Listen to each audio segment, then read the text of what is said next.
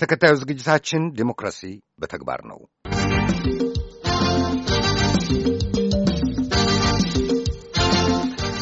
ኢትዮጵያ በውጭ ሀገሮች የተሰጡ የግልግል ዳኝነቶችን በሀገር ውስጥ ያለ ተጨማሪ ስነ ስርዓትና ቅድመ ሁኔታ ለማስፈጸም የሚያስችላትን ሰነድ ለማጽደቅ እየተዘጋጀች ነው። የኒውዮርክ ኮንቬንሽን ወይም የኒውዮርክ ስምምነት የሚባለውን ይህንን ሰነድ ለመቀበል የሚኒስትሮች ምክር ቤት የወሰነ ሲሆን ገዥነቱን ለማጽደቅ ወይም ለመነጋገር ድምፅም ለመስጠት የሕዝብ ተወካዮች ምክር ቤት ቀጠሮ ይዞለታል። ለመሆኑ የሰነዱ ዓላማ ምንድን ነው?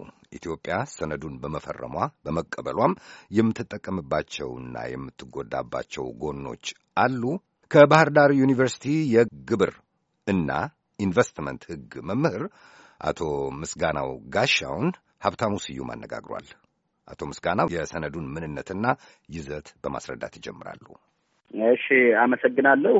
እንግዲህ የተባበሩት መንግስታት ድርጅት ዓለም አቀፍ የቃል ኪዳን ሰነድ ነው። ይሄ ሰነድ በውጭ ሀገር የተሰጡ የግልግል ዳኝን በሀገር ውስጥ ያለ ተጨማሪ ስነ ስርዓትና ቅድመ ሁኔታ ለማስፈጸም እንደ አውሮፓውያን አቆጣጠር በአስራ ዘጠኝ ሀምሳ ስምንት ዓመተ ምህረት ጁን ሰባት ወደ ስራ የገባ ዓለም አቀፍ ቃል ኪዳን ሰነድ ነው። ይህ ዓለም አቀፍ የቃል ኪዳን ሰነድ በዋናነት ዋና ዓላማው የግልግል ዳኝነትን ማበረታታት ነው። እንደምናውቀው የግልግል ዳኝነት ከመደበኛው የፍርድ ቤት ሂደት የተሻለ የተከራካሪ ወገኖችን ወጪና ጊዜ የሚቆጥብ ለተከራካሪ ወገኖችን ሰፋ ያለ ነፃነትና ባለቤትነት የሚሰጥ ስርዓት ስለሆነ ዓለም አቀፍ የቢዝነስና የኢንቨስትመንት ሰዎች ይሄድ ይፈልጉታል። ስለዚህ የተባበሩት መንግስታት ድርጅት የዓለም ኢኮኖሚን ለማሻሻል ንግድና ኢንቨስትመንትን ለማበረታታት ነው ይሄን ዓለም አቀፍ የቃል ኪዳን ሰነድ ወደ ስራ እንዲገባ ያደረገው። ይሄንን ስምምነት እስካሁን ድረስ ካልፈረሙ ሀገራት መካከል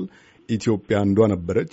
በቅርቡ ግን እንድትፈርም የሚኒስትሮች ምክር ቤት ለተወካዮች ምክር ቤት ይሄንን ሰነድ መርቶታል። ኢትዮጵያ ይሄንን በመፈረሟ የምታገኘው ጥቅም ምንድን ነው? በጣም ጥሩ። እንግዲህ እንደሚታወቀው ዓለም አቀፍ እንደ እዚህ አይነት ዓለም አቀፍ የቃል ኪዳን ሰነዶችን አስፈጻሚው አካል የ Council of Ministers የምንለው ማለት ነው እሱ ፈርሞ ነው ለተወካዮች ምክር ቤት እንዲጸድቅ የሚልከው። ከአሁን ድረስ ኢትዮጵያ ለምን አልፈረመችው አልፈረመችም የሚለው በራሱ በጣም ግልጽ ያልሆነ ነገር ነው። ምክንያቱም ከአስራ ዘጠኝ ሀምሳ ስምንት ጀምሮ በርካታ ሀገራት መቶ ስልሳ ሀገራት በላይ ይህን ስምምነት ፈርመውታል። የኢትዮጵያን ዋና ዋና የንግድና የኢንቨስትመንት አጋሮች ጨምሮ ማለት ነው። ነገር ግን ኢትዮጵያ እስካሁን ድረስ በግልጽ በማይታወቅ ምክንያት ሳትፈርም ቆይታለች። ይህ ማለት ኢትዮጵያ በውጭ ሀገር የተሰጠ የግልግል ወይም የሽምግልና ዳኝነት እናታስፈጽም ማለት አይደለም። በፍትሐብሔር ስነ ስርዓት ሕግ አንቀጽ አራት መቶ ስልሳ አንድ መሰረት ወደ ስድስት የሚሆኑ ቅድመ ሁኔታዎች አሉ።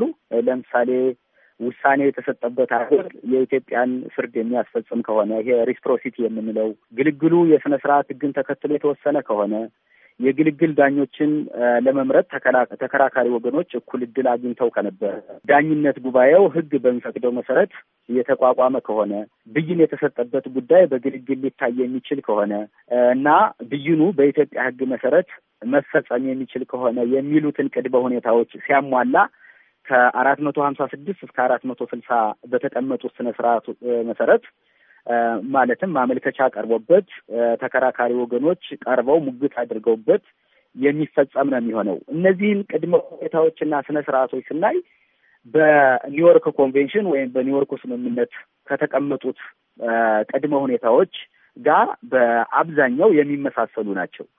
ከእነዚህ ቅድመ ሁኔታዎች የኒውዮርክ ስምምነት አሁን የሚጸድቀው ማለት ነው ስምምነት የሚያስቀረው በዋናነት ይሄን reciprocity የምንለውን ወይም ደግሞ ውሳኔው የተሰጠበት ሀገር የኢትዮጵያን ፍርድ የሚያስፈጽም ከሆነ የሚለውን ቅድመ ሁኔታ ብቻ ነው እና የተወካዮች ምክር ቤትም ይሁንታ የሚሰጠው ከሆነ በዋናነት ቅድም እንዳልኩት የዓለም ዋና ዋና ኢኮኖሚዎች የፈረሙት የተስማሙበት ስምምነት ነው።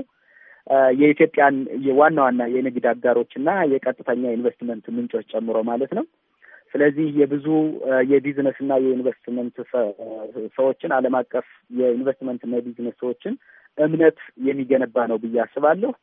ከዚህም በተጨማሪ እንደምናውቀው ኢትዮጵያ የዓለም የንግድ ድርጅት ለመቀላቀል እንቅስቃሴ እያደረገች መሆኑ ይታወቃል። ስለዚህ ለዛ የምታደርገውን እንቅስቃሴ የሚደግፍ ነው።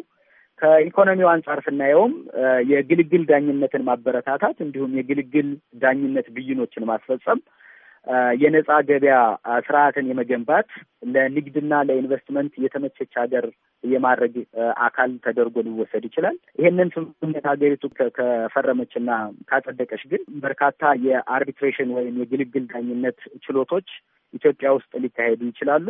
ይሄ ደግሞ ኢትዮጵያ ውስጥ ላሉ የሕግ ባለሙያዎች specific ለሆኑ ሙያዎች ኮንስትራክሽን ዘርፍ ላይ እንደ ቢዝነስ ዘርፍ ላይ ላሉ ባለሙያዎች ተጨማሪ የስራ እድል ይፈጥራል ብዬ አስባለሁ። ከህግ ባለሙያዎች በተጨማሪ ኢትዮጵያ ይህንን ሰነድ በመፈረሟ ምክንያት በኢትዮጵያና በኢትዮጵያውያን ላይ የሚመጣ የጎንዮሽ ጫና አለው ወይ? ወይም ይህንን ሰነድ ኢትዮጵያ በምትፈርምበት ጊዜ ከግምት ውስጥ ማስገባት ያለባት ጉዳዮችስ አሉ ወይ? አዎ ይኖራሉ። ምክንያቱም እነዚህ ዓለም አቀፍ የግልግል ዳኝነት ክርክሮች ላይ አቅም እንዲሁም በዓለም ያለን ተደማጭነት ወሳኝ ቦታ ይኖረዋል። ስለዚህ ከአሁኑ የህግ ባለሙያዎችን የማዘጋጀት ወይም ለዚህ ለዚህ ለግልግል ዳኝነት ምቹ ሁኔታዎችን መፍጠር ይቻል ይገባል ብዬ አስባለሁ። በተለይም አሁን ላይ የግልግል ዳኝነት በራሱ ቢዝነስ ነው። በራሱ ምንዛሬ ሊያመጣ የሚችል ጉዳይ ነው። ስለዚህ በአንድ በኩል በሀገር ውስጥ ለግልግል ዳኝነት የሚመች ሁኔታ መፍጠር፣ ህጎችን ማሻሻል ያስፈልጋል። ኢትዮጵያ በውጭ ሀገር የተሰጡ የግልግል ዳኝነት ብይኖችን አስፈጸመች ማለት ኢትዮጵያ ውስጥም የሚደረጉ ወይም የሚሰጡ የግልግል ዳኝነት ብይኖች በበርካታ ሀገራት ተፈጻሚ ይሆናሉ ማለት ነው። ስለዚህ ኢትዮጵያ ውስጥ በርካታ የግልግል ዳኝነት ችሎቶች ይኖራሉ። ለእነዚያ ምቹ ሁኔታን መፍጠር ያስፈልጋል። ነገር ግን ኢትዮጵያ በዋናነት ይህን በውጭ ሀገር የተሰጡ የግልግል ዳኝነቶች በዓለም አቀፍ የግልግል ዳኝነት የሚሆን እንዲሁም በሌላ ሀገር የተሰጠ ዳኝነትን ማስፈጸም ውስጥ ስለምትገባ በተለይ የኢትዮጵያውያን ነጋዴዎች፣ ኢትዮጵያውያን ኢንቨስተሮች በዓለም አቀፍ የግልግል ዳኝነት ላይ ሲቀርቡ በአግባቡ መከራከር ይጠበቅባቸዋል። በባለሙያ መወከል ይጠበቅባቸዋል። ስለዚህ እውቅና ሊያገኙ ይገባል። ምክንያቱም እነዚህ በውጭ ሀገር የተሰጡ የግልግል ዳኝነቶች ኢትዮጵያ ውስጥ የሚፈጸሙት ኢትዮጵያ ውስጥ ንብረት ስላለ ወይም ኢትዮጵያ ውስጥ ገቢ ስላላቸው ስለሆነ አንዳንድ ጊዜ ፍርዶች ቀጥታ ይፈጸማሉ ሲባል የእነዚህን አካላት መብት ቀጥታ የሚጎዱ በመሆኑ በዓለም አቀፍ ክርክሮች ላይ የሚከራከሩ የራሱ መንግስትን ጨምሮ ማለት ነው የኢትዮጵያውያን ነጋዴዎች ወይም ኢትዮጵያ ውስጥ ንብረት ያላቸው ሌሎች ኢንቨስተሮች እና የቢዝነስ ሰዎች በአግባቡ መከራከር ይገባቸዋል ማለት ነው።